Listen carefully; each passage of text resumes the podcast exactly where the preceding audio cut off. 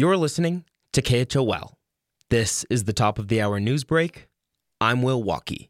Officials discovered Teton County's first case of avian flu Monday. A great horned owl was exhibiting obvious symptoms of the highly pathogenic variant and was humanely euthanized by the Teton Raptor Center. Avian flu is transmissible to humans, but in very rare cases. Impacts on bird populations, however, can be detrimental. The Raptor Center encourages the public to call and report any findings of abnormal bird behavior in the coming months.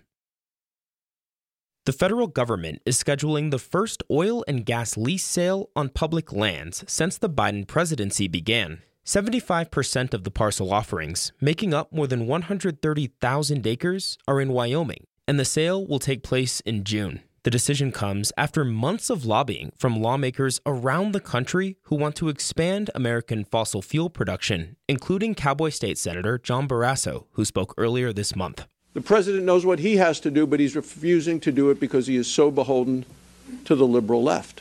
He needs to allow for sales of oil and gas leases on public lands. There's not been a single one since he's been president. Needs to actually then give the permits to drill there. There's not been any of those since he's been president. And there are over 4,600 of them in limbo waiting.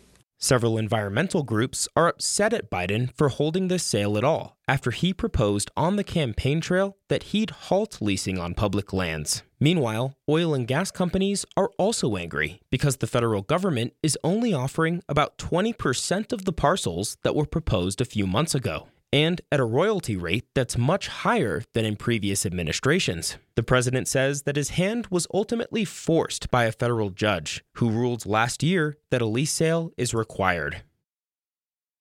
A group of advocates for clean water in Jackson Hole held a meeting Tuesday about trout friendly lawns. Teton County's water quality issues, especially in certain areas like Hoback, have been well documented and many of the largest perpetrators of local problems include nitrates like phosphorus and nitrogen. Water resource specialist for the Teton County Conservation District, David Lee, says our natural local geology is the number one source of these pollutants. But residential practices like fertilizer runoff and septic systems are in the top five.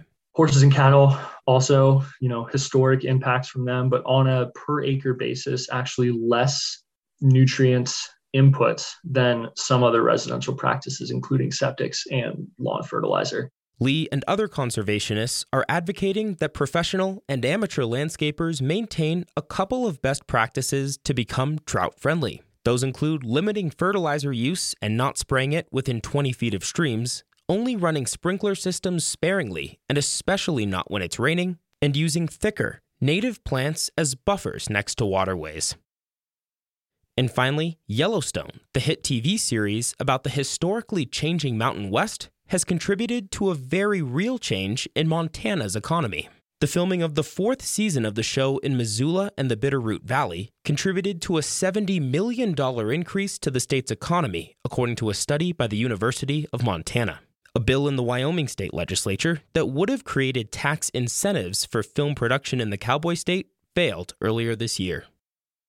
For more in depth reporting from KHOL, be sure to check out our weekly podcast, Jackson Unpacked, available now on Apple, Spotify, or wherever you listen.